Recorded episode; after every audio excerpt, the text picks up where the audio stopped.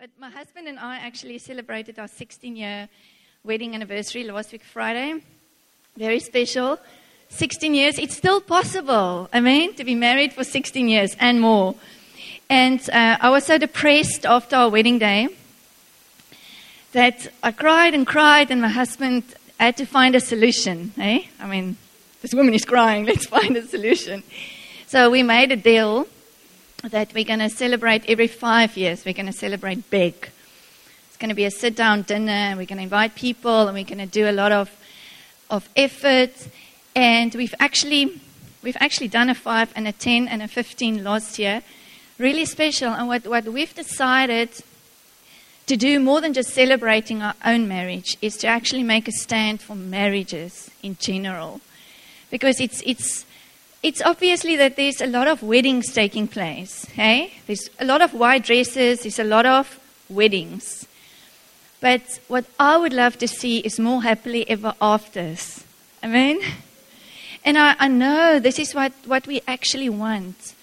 But I don't, I don't see that so often. I want you to think, if you could, could think about a happily ever after and the way you feel about it. I, I don't talk about a wedding, I talk about people who grow old together, people who actually love each other more every year.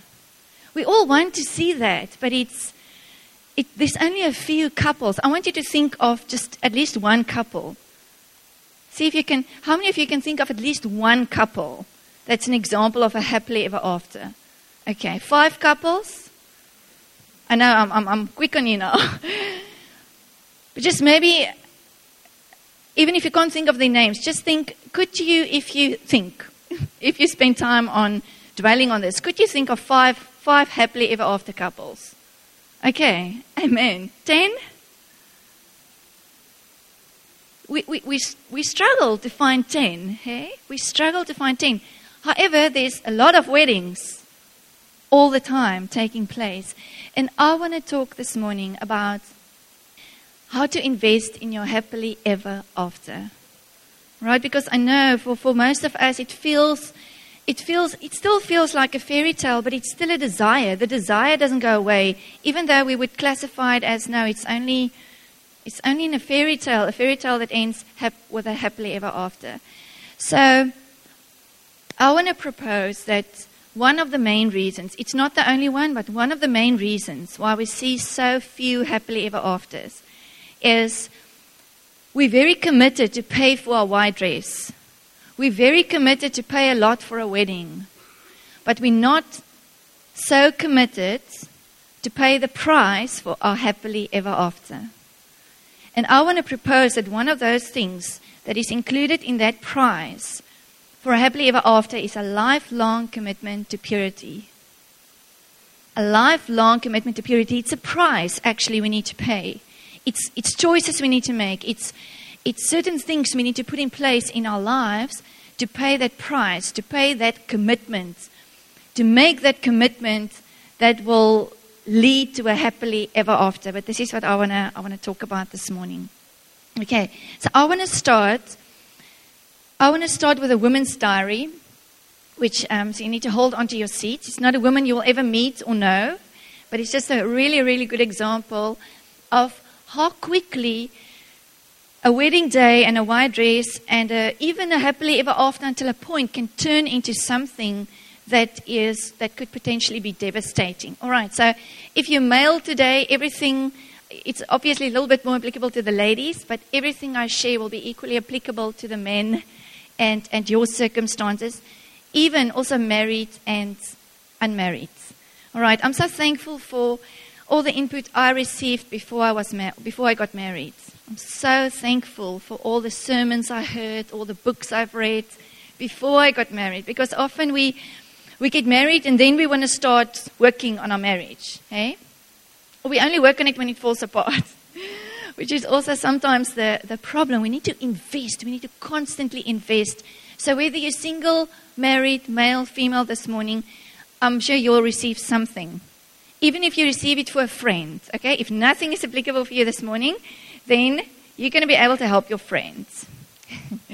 okay, May the 4th. The 4th of May, it's Shelley's diary. She's, she writes, Dan is so considerate. It's a Christian woman, okay? Everything I'll share this morning is applicable to Christians. Christian women, Christian men. All right, Dan is so considerate. Yesterday, as, as I was walking out of church, he held the door open for me and told me how nice I looked. I can't remember the last time Richard, this is now my husband, told me I look pretty. Okay, this is now a first very innocent uh, little thing that happened. But unfortunately, she immediately compares this man to her husband. This is the first mistake she's making. 15th of May, so it's 11 days later, Richard and I hired Dan to remodel our basement. It will be great having a man around in the house who can fix things. So I assume a husband can't fix things, okay? I make that assumption because immediately there's that comparison. I find myself looking forward to his visits. The 20th of May, five days later, Dan is having problems with his daughter. I offered some advice and he was so grateful he gave me a hug. It felt good to be appreciated. There's nothing wrong with a hug, okay? This is all, this is, the battle is in this woman's mind, ultimately. I often, another mistake she makes, I often replay that moment in my mind. The 1st of June, Dan and I are going to lunch today to finalize details on the basement. I've tried on 10 different outfits. There's the warning sign, okay? You all see that?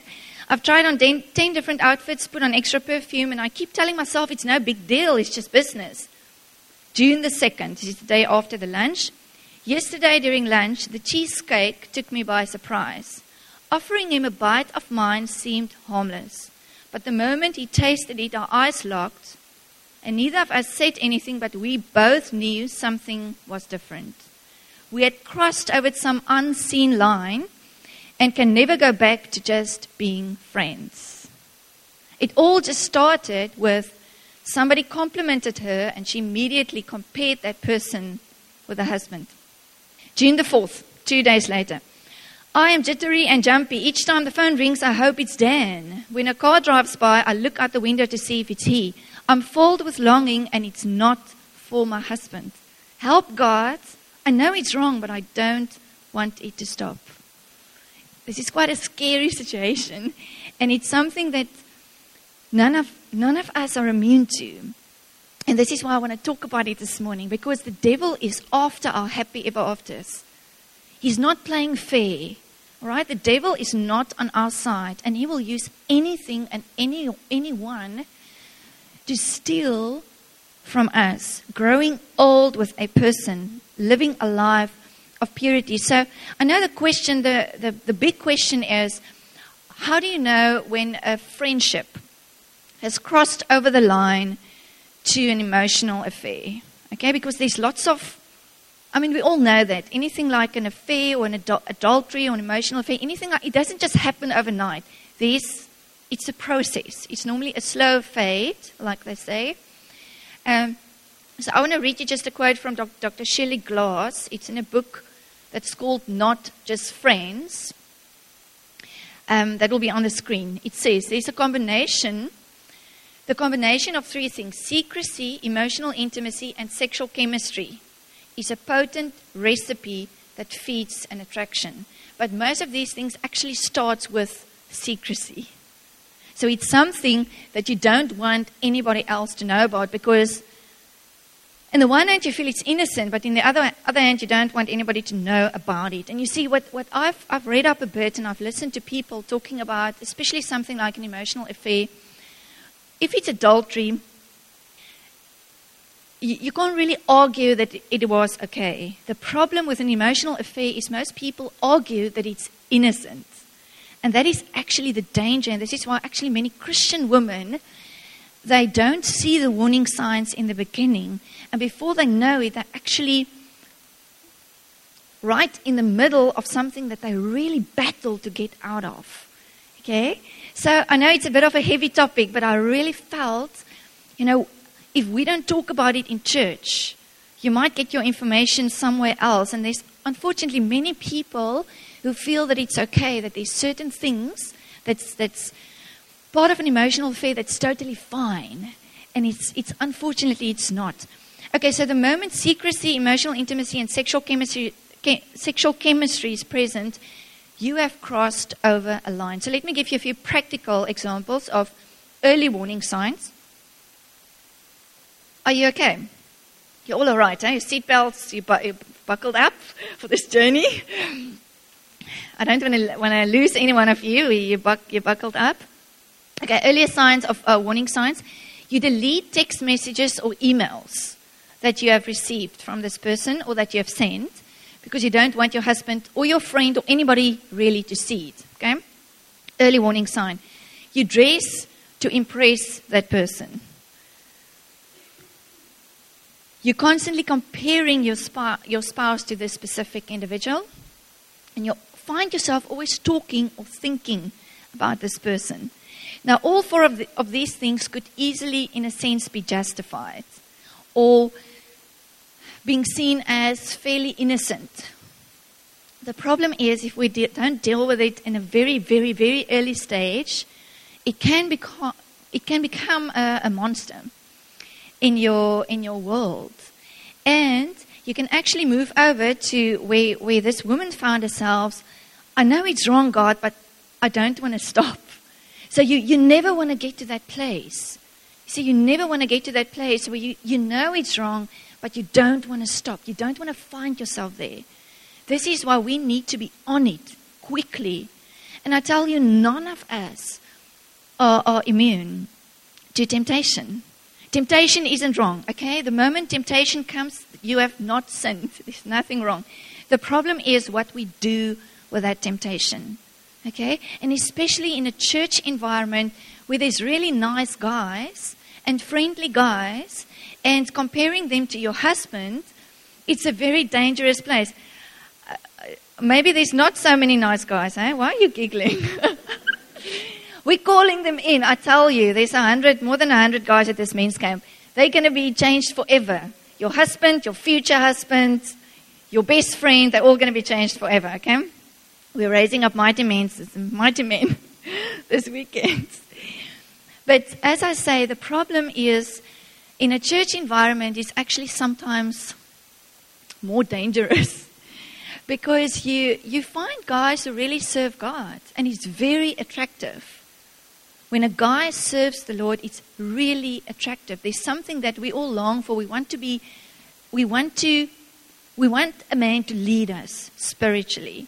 So in the church, if you find a guy who's actually serving God, it's very attractive, which means we need to be aware, you know, that these things can actually lead to a full on emotional affair, which can lead to adultery. All right, so Let's look at a scripture in James. Let's go to the Bible, James 1, verse 14, 15. Each one is tempted when, by his own evil desire, he is dragged away and enticed. Then, after desire has conceived, it gives birth to sin. Right, so remember what I said temptation right at the beginning is not sin. All of us are being tempted from time to time by different, different situations. Okay? After desire has conceived, so you have given into the temptation. You have played around with the temptation. It gives birth to sin, and sin, when it's full grown, gives birth to death. You don't want to get there. You don't want to get there. You see, and that gives birth to death. Unfortunately, many people get to a point where they know it's wrong, but they don't want to stop because they actually feel that this world that they find themselves in is a better world than their marriage. Okay, but they do not realize that this world that they've created now for themselves will lead to death. And this is the scary part. You don't, it looks innocent. It looks as if it's just, you know, you're playing around a bit. And before you know it, it leads to death. Because the wages of sin is death, it equals death. All right, so, as I said, emotional affairs or adultery doesn't happen overnight it's a, it's a slow fade, it's a process, but we need to deal with it. We need to be ruthless. And we need to say, even if I just feel slightly um, attracted to somebody that is not my husband, I'm going to deal with it ruthlessly. I'm going to be on it. Okay? And we need to be aware that there will be thoughts and emotions and temptations like that. It will come for all of us. All right. So let's let's just do go through a few, few very practical things. These things are applicable to the guys as well. I want to share three things with you how we can deal very practically with temptation when it comes. All right. First one we find in 1 Corinthians 6, verse 18. Just the first part of verse 18 says, Flee sexual immorality. Flee sexual immorality. So, how does a person with no intention of ever getting into or of ever betraying their spouse, how does it happen that they get into something like an emotional affair? How does it happen? The answer is very simple. You don't run when you shoot. You don't run when you shoot. You have to flee. And I think also the problem is originally you don't really see that it's danger. You don't see the, you know, red light, beep or people, people, people. It's, it should go off. This is, this is, this is my aim this morning. I want you to, I want that siren in your head to go off the moment there is something. Because if, if you think it's innocent, you're not going to run, unfortunately. And the problem is we often think we're above the temptation. We think, I'm really strong. I can handle this. And um, the problem is we, we become so comfortable that we let our guards down. And then, unfortunately, as I say, before we know it, we're in a position we don't even want to stop because this world is far more pleasant than our marriage. Okay. And fleeing, I want to I wanna say a few really radical things now.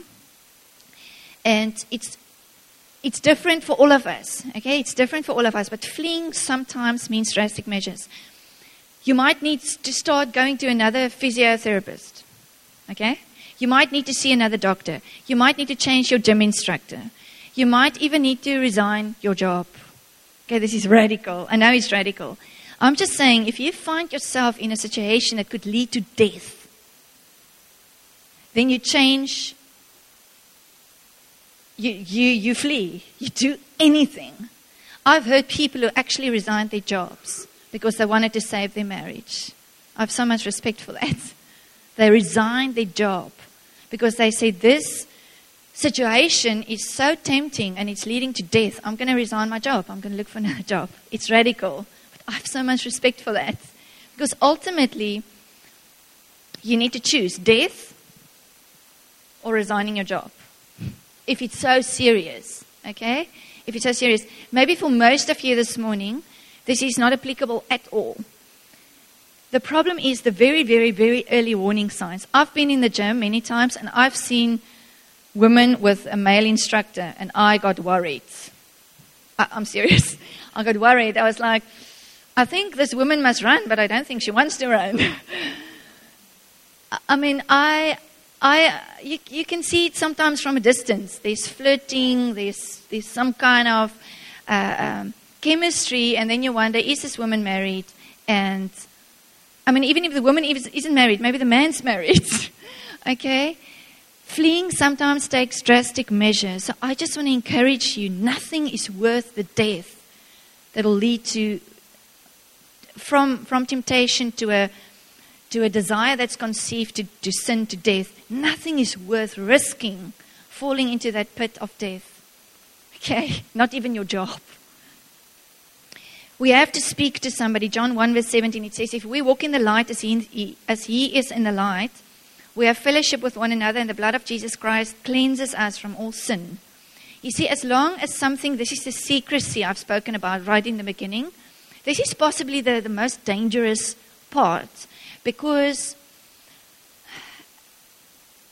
you, you see it as innocent. There's a, um, I don't know how many of you know Hettie Brittz. She's a well known author. Her husband is a gospel artist. She writes in one of her books that she got involved in an emotional affair. She's a solid Christian woman.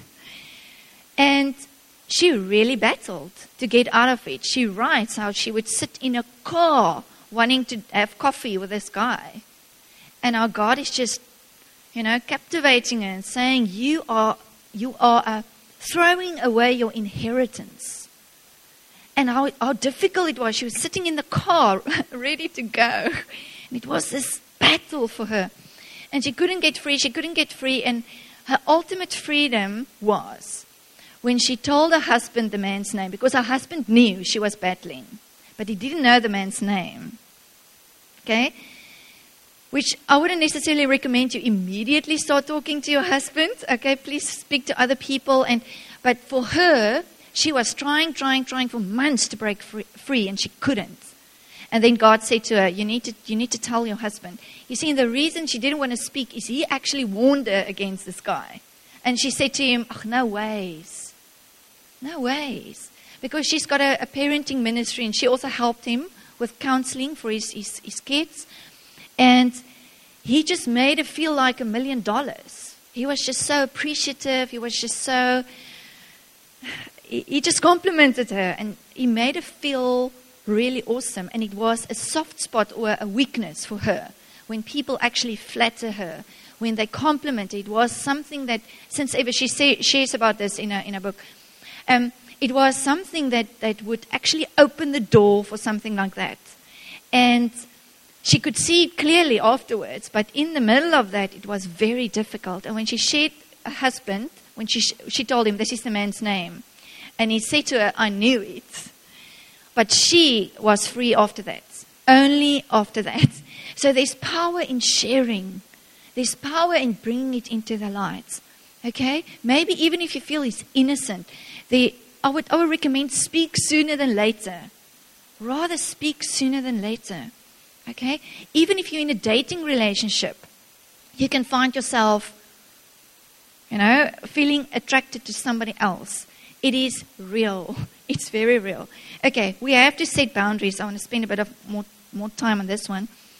And I want to emphasize boundaries is different for everybody. Okay, it's, it's very different for everybody. You cannot say, because I have this boundary, you must have this boundary as well. Okay, it depends on your background, it depends on your weaknesses, it depends on what would be your trigger. Okay, uh, but there's a scripture in Matthew 5, verse 29 and 30 that says, If your right eye causes you to sin, plug it out and cast it from you. Now, it's not talking about physically plugging out your eye. It, this is the scripture is about boundaries. Okay, you remember that that fireproof movie where the guy took his computer outside and he smashed it because it was a, pornography was a temptation to him. This is what the scripture is talking about. Okay, I mean I don't know how much that computer, uh, how much he paid for it, but I have so much respect for that. You know, it seems like, oh, you're being ridiculous, smashing your computer. But he was like, I am removing everything that's, that's going to steal my happily ever after because he was fighting for his wife's heart. And that thing was a temptation. So he said, no ways. Okay? You can put filters on your computer, okay? Filters and give somebody else the password. You don't have to smash your computer.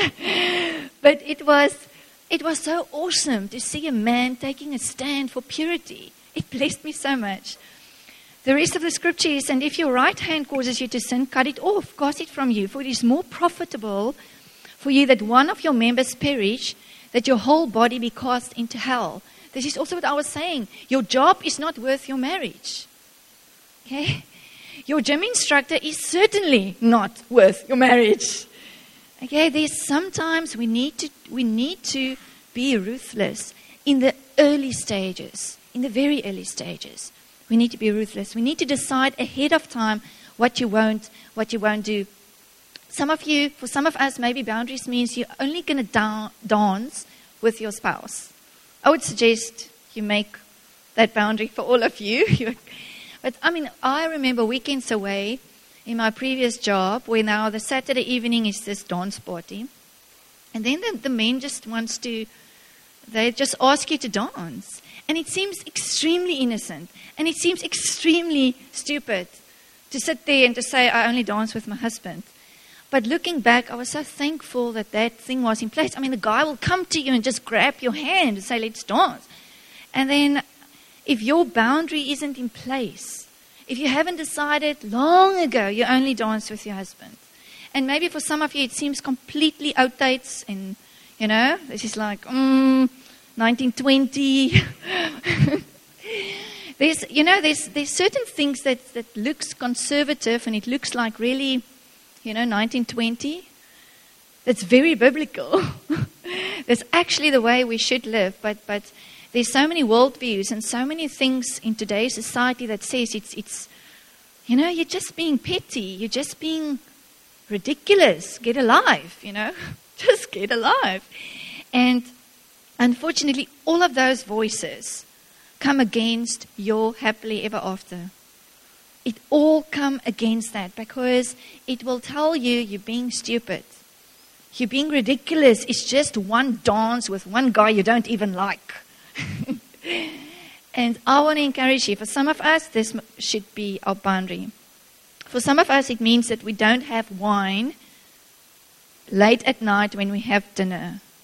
When we are either at a, at a work situation, where we are either um, in a situation where you could become vulnerable, or if you're dating and you are alone, I would recommend that that's a boundary. You don't have wine because it can lead to an extreme, a place of extreme vulnerability. Or you don't sleep over at your boyfriend girlfriend's house, or you don't watch certain movies, or you don't entertain certain thoughts, or you don't read certain books.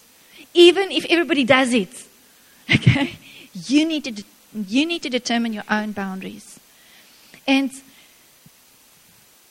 if you don't, if you're not interested in a happily ever after, do what you want. Okay? I'll give you freedom. Do what you want. If you do want a happily ever after, I want to beg you this morning to take it seriously. I want to beg you to be ruthless, to do whatever it takes, to be the spoil sport, to be the uncool person, to be the the nerd, to be the whatever. But you will be the one winning all the way in your marriage and even one day. You see, we're sowing seeds We're always sowing seeds into our marriage. And it, it's not about what has happened in your past, because God is a God who forgives. He's a God of redemption. He's a God who gives us another chance.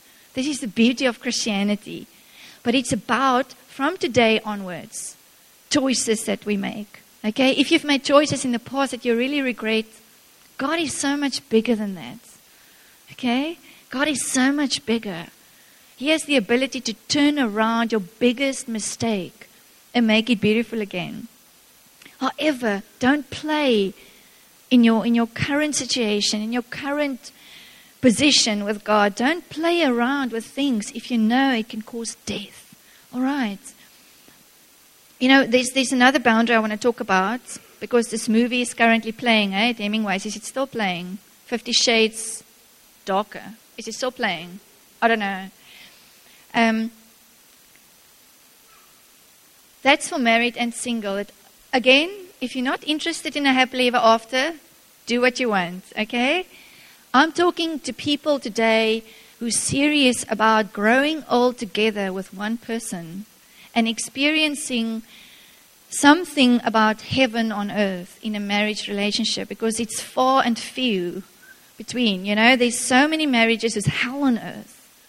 So if you don't care about heaven on earth in your relationship, by all means, do what you want. Okay, so I'm not here this morning to say this is the rules. I'm presenting you with a beautiful picture of, of, of a man and a woman that represents Jesus and his pride. That is beautiful. And I want to I wanna give you a few pointers as to how to achieve that something that God wants to be beautiful. Okay, that the devil has come to kill and steal and destroy. So, for those of you who don't know what I'm talking about, there's a book called Fifty Shades of Grey. I assume all, all of you know, know about it. Um, it's, a, it's a book by um, a woman called um, E.L. James, British author. It's an erotic romance novel. I'm going to explain to you now what, it, what it's all, not all about. You don't want to know any detail. but I'll just give you a, um, just uh, an idea. Okay, there's two, two other books, second and third volumes, Fifty Shades Darker, Fifty Shades Freed, published in 2012.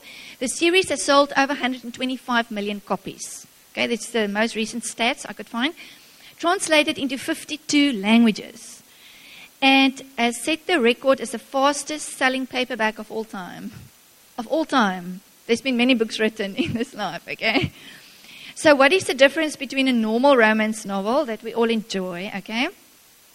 and an erotic romance novel. Erotica is when romance include very, uh, um, it, it includes descriptive sexual acts, which means your mind will create the images, which means it is pornography in written form.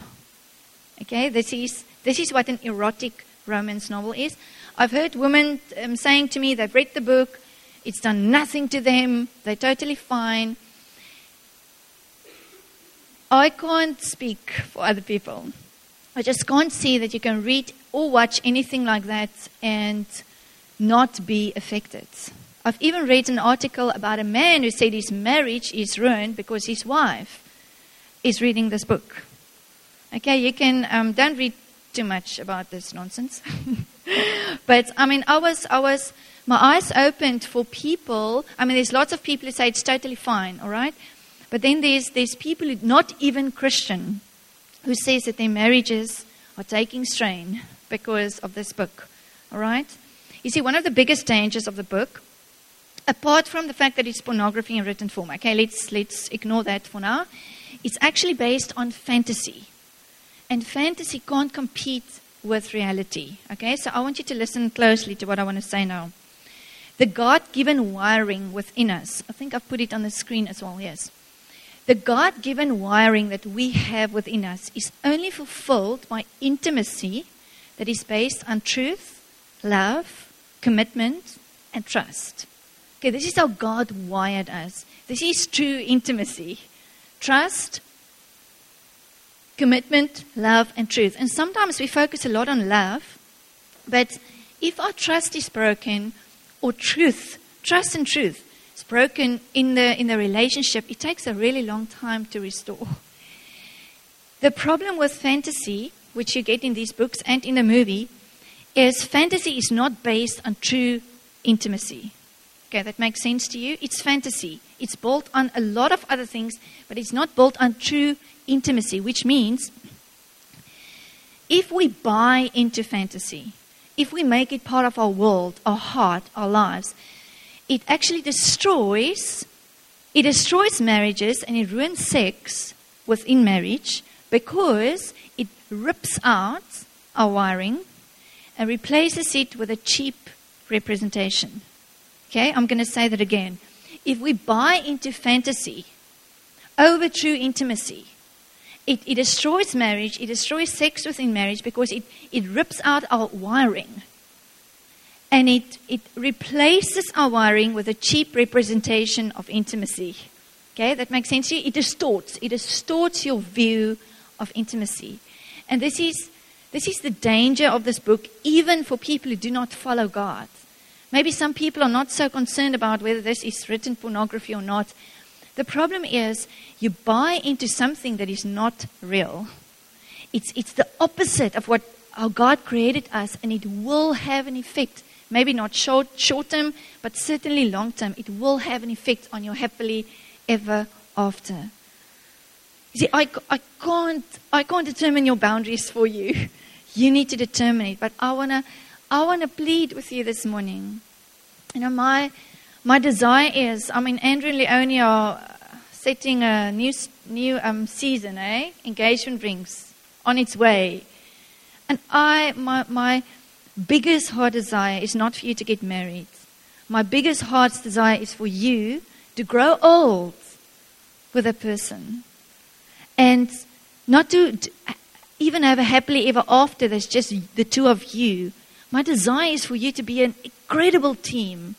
It's going to do extensive damage to the, to the darkness in this world. Because this is what God's looking for. He's looking for, for two people who can unite in such a way that when you pray, mountains move. When you stand together, things happen. Because there's something about a marriage covenant that is powerful, that is strong, that is.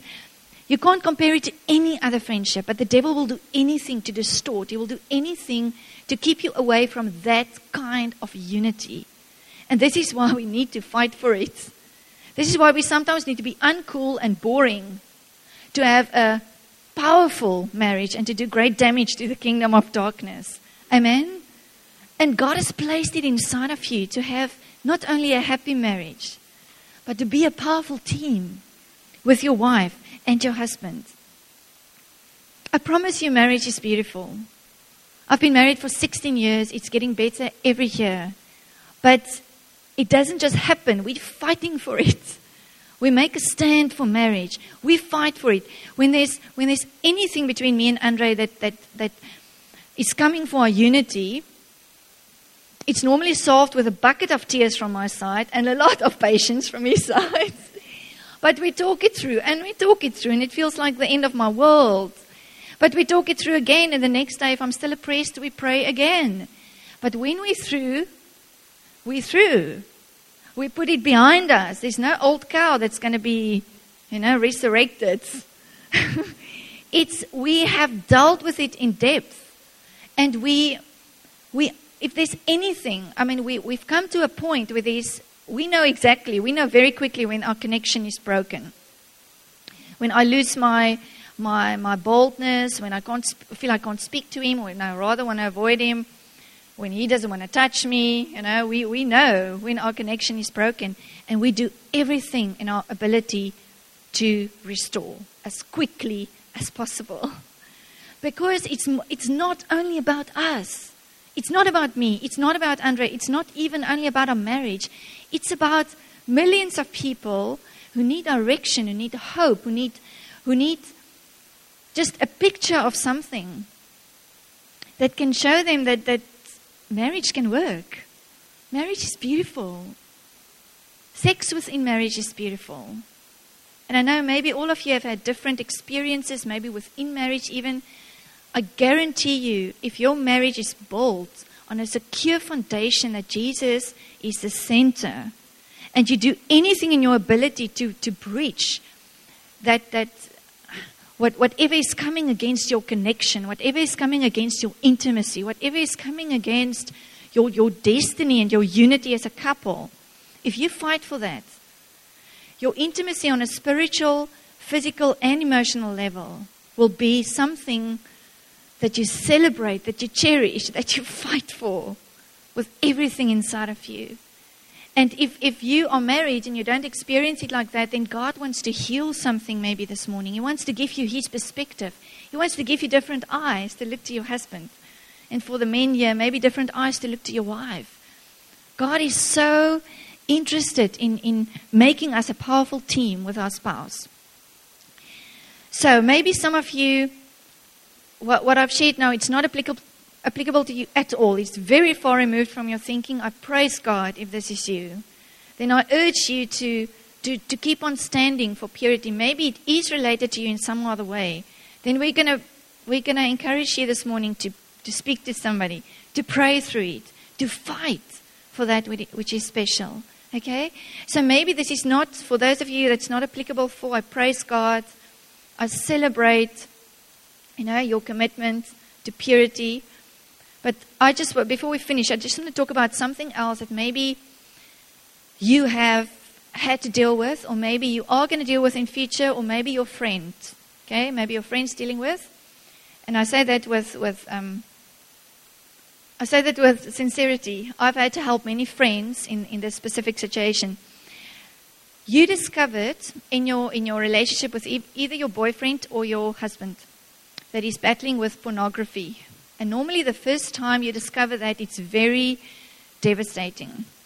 It's quite, it's quite a shock to your system, okay? Because you married a Christian guy, and how can a Christian guy battle with pornography? And because the guys did this uh, conquering series over the last six weeks, I really felt it, it might be good just to speak a little bit about this this morning. Okay, I, I've spoken to women in the past, even over the phone, people who are in Joburg who just wanted to walk out of, of the marriage because she discovered that the husband's battling, and for her it was the end of their relationship. For her, it was really, really traumatic, and it is. It is. It's a big thing that a woman needs to deal with.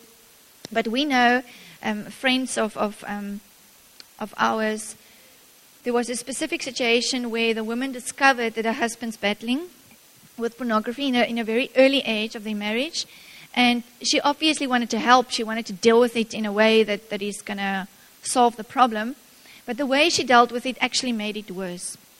So, what she did, she packed the bags, she left the house for one night, and when she came back, she told her husband that she, if she ever uh, finds out that he's battling again or has looked at porn again, she's divorcing him. okay, which is quite hectic, but obviously, in her opinion, that was the way she's dealing with it. She's ruthless, this is not tolerated in her house, and she's going to communicate that. Unfortunately, the problem got worse because now her husband couldn't speak to her because then she's divorcing him. Uh, and 10 years later, 10 years down the line, they had to deal with a much more serious problem and they had to talk about it because it has become much more serious. It wasn't adultery or anything, but it, it has become a big monster in the house. And she was fully unaware because her husband's not speaking. Then, surely, if he's not speaking, everything's fine. Okay, so first of all, if, if you are the wife and you discover it, I just want to say that you've done nothing wrong. Okay? You've, you've, you haven't done anything wrong. It's not your fault because this is the first thing the devil wants to tell you is you have done something wrong as a woman, as a wife. You've done nothing wrong. The second thing that you need to remember is that God is greater than pornography. Okay? You have to hold on to those two things. You've done nothing wrong. Your husband actually really loves you. He loves you very much. This is not who he is. And I'm talking from a perspective of a Christian guy who wants to serve God. All right? I can't talk for guys who don't serve God. I can't, I don't know. Um, can't speak from, from their viewpoint. I speak from a guy, from a, from a viewpoint where the guy is really serious about his relationship with God. Okay, this is not who he is. I battle with something as a woman. My husband could maybe battle with something else, okay, which could be pornography. which means we have to know that it's not our fault and we have to know that God is greater. And then, thirdly, we have to communicate that we believe in Him to overcome this. Because if we threaten and if we communicate that we don't believe in Him and that this is this is junk and this is he's also a piece of junk because you, you're very freaked out when you find it out the very first time. If you communicate anything that's going to make him feel i can't overcome this it's unfortunately not going to help. Okay we have the power as women to actually believe in the in the man that god has given us and it will empower them to break through these kind of addictions all right I'm not saying it's your job to help him to overcome this. He must fight this. He must have accountability partners. I'm not going to talk, you know, the guys have spoken about this in depth. But we need to believe in the man that God has given us. We have to separate the sin from the man. It's difficult, but it's possible. It's difficult, but it's possible. You see, God has handpicked you to be married to your husband is you handpicked. Okay? Then nobody else can do the job better than you can.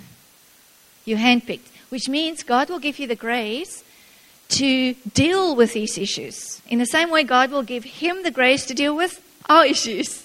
Okay? And our issues look different.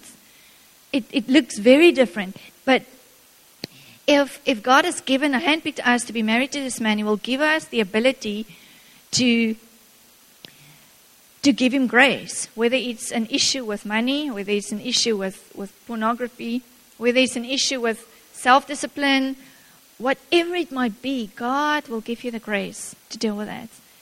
And we, our responsibility is to believe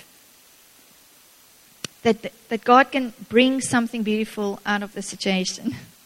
Okay, and by, by giving Him grace, I don't say that we support it, I don't say that we agree with it at all. We're just saying, I believe that you can overcome this, and I will stand with you. I've seen so many relationships coming from a battle with pornography into a freedom, not a freedom from temptation, a freedom from a constant daily battle. Because there was somebody who loved the husband in such a way that he believed, I can overcome this. I can overcome this. And then there's obviously many things, all right? You do whatever you can, you're ruthless about your purity as a man, and I'm not going to go into that now in detail, but our responsibility as a woman is to not write them off, to keep on believing in them, to separate the sin from the man. Okay? And you can do that. You can do that. I want to take you to a scripture in Samuel Do you remember David fleeing from, from Saul? When Saul wanted to kill him because clearly David was going to be the next king and Saul didn't like it. Then David, um, he lived in a cave. Remember that story? He lived in a cave for quite a number of years. And then there were 400 guys that, that went to, to, to David, to the cave. Now, I just want to read to you the uh, CV or the biography of these guys. It says everyone was in distress, everyone was in debt, and everyone was discontented or bitter of soul gathered to him. Doesn't sound like marriage material to me. they were in distress, they were in debt, they were discontented and bitter of soul. They sound to me like a bunch of losers. Okay? Okay, be honest. They were in debt, they were discontented, they were bitter of soul, they were in distress. Okay? They don't sound powerful. However, they gathered around David David obviously saw that these men have got so much potential. He gathered them, and you can go and read in, in other chapters in Samuel where they say, where they speak about the great exploits of David's 400 men. Okay? We all, we all know about David's 400 men. They became mighty warriors, they became powerful men. But somebody had to believe in them. Somebody had to say, It's okay, come to me. You know, you're discontent. you you, you're in debt. You, you're distressed. But it's okay. I believe in you. And you know, when, whenever I look at that, I just realize that we need to, obviously, if you're looking for a husband, look for the marriage material guys, okay? This is why we, we and also position yourself, you know? If we want a guy with marriage material, then position yourself to be marriage material, okay? But if you're already married, and you feel somehow that your husband is in debt, in distress, discontented, and now on top of it you discover that he's battle, battling with pornography, you need to keep on believing in him because you've got the power to raise up this man from in the gutter to becoming a king, to becoming a mighty man of valor. And this is what God has called us for as women. There's a beautiful scripture in Jeremiah 31 that says, The Lord will create a new thing on earth. A woman will surround a man. That surround also means a woman will protect a man. Okay, traditionally it's the other way around. A man should protect a woman. But how beautiful is this that God says, I will create a new thing on earth. A woman will protect a man a woman will surround a man. And I, I believe this is part of our calling as a married wife. And if, you, if you're not married yet, you will grow into this. You can already now operate in that, where you are going to protect and surround the man that God has given you in a, in a spiritual sense. Okay? You're going to you're going to protect him. You're going to believe in him. You're going to cover him and see him become a man that is mighty. You know, when Andre and I started dating, he was, we got engaged when he was 22. All right? That's quite young for a guy. His family told him he's crazy to get married to this girl at the age of 23. But looking back, he's not the man that he is today. I'm not the woman I am today. He has grown into this spiritual giant, but we had to stand together. I had to keep on believing in him. I had to give him space. I had to pray for him. I had to I had to see with the eyes of my heart. The same with him. He saw so many things on me that are in, in me that I wasn't, that I still had to grow into. And this is the beauty of, of, of intimacy that is built on trust, love, commitment, and truth. This is why we shouldn't get involved in anything that's destroying that God given wiring in us. Because ultimately, you're fighting for some, something so much bigger than just a marriage. It's big already to fight for your marriage, but you're fighting for something so much bigger than just marriage. You're making a stand to see a man become the man that God destined him to be, reaching his full potential, changing the world. But he's not necessarily that at the age of 18 or 25 or 32 or 40. We have to see with the eyes of our heart and see how God can take anyone, like David's mighty men, he can take them from being a nobody and turn them into a mighty man of God. Amen? If we just if we we just come and surround them and protect them.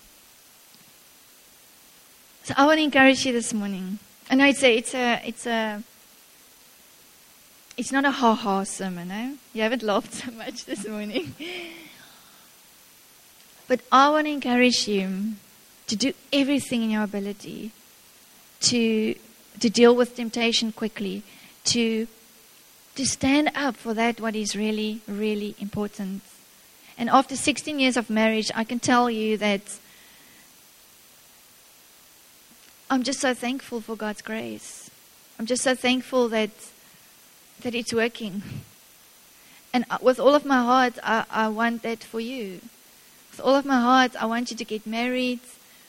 And after 16 years of marriage, tell me, Sonika, it's better than ever. this is what I want for you. But for that, we need to prioritize. We need to fight for that which is important. Amen? Are you willing to do that? Amen. Let's stand together. And I tell you, your life will be an inspiration for others. There's so many people in the middle of a, of a, a, a crisis in terms of their marriage. You see, when, when your marriage is battling, it has an effect on your kids. It will, if by God's grace they're going to deal with it properly, if they're in church. If not, it's going to have an effect on their relationship and their kids. And this is why we need to turn the cycle around. Okay? It doesn't matter your background. It's all about what we're doing today, tomorrow, next week, next month because we need to turn the cycle around. You know, Andre's parents were divorced. He grew up, grew up in a very unstable family. He only got saved at the age of 19. Okay, he's been through many, many things as a child that I never want my boy to go through. But God is greater than that. God is so much greater than that.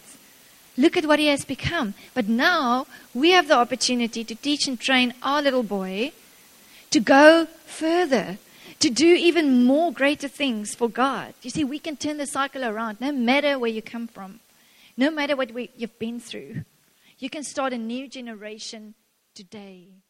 Amen.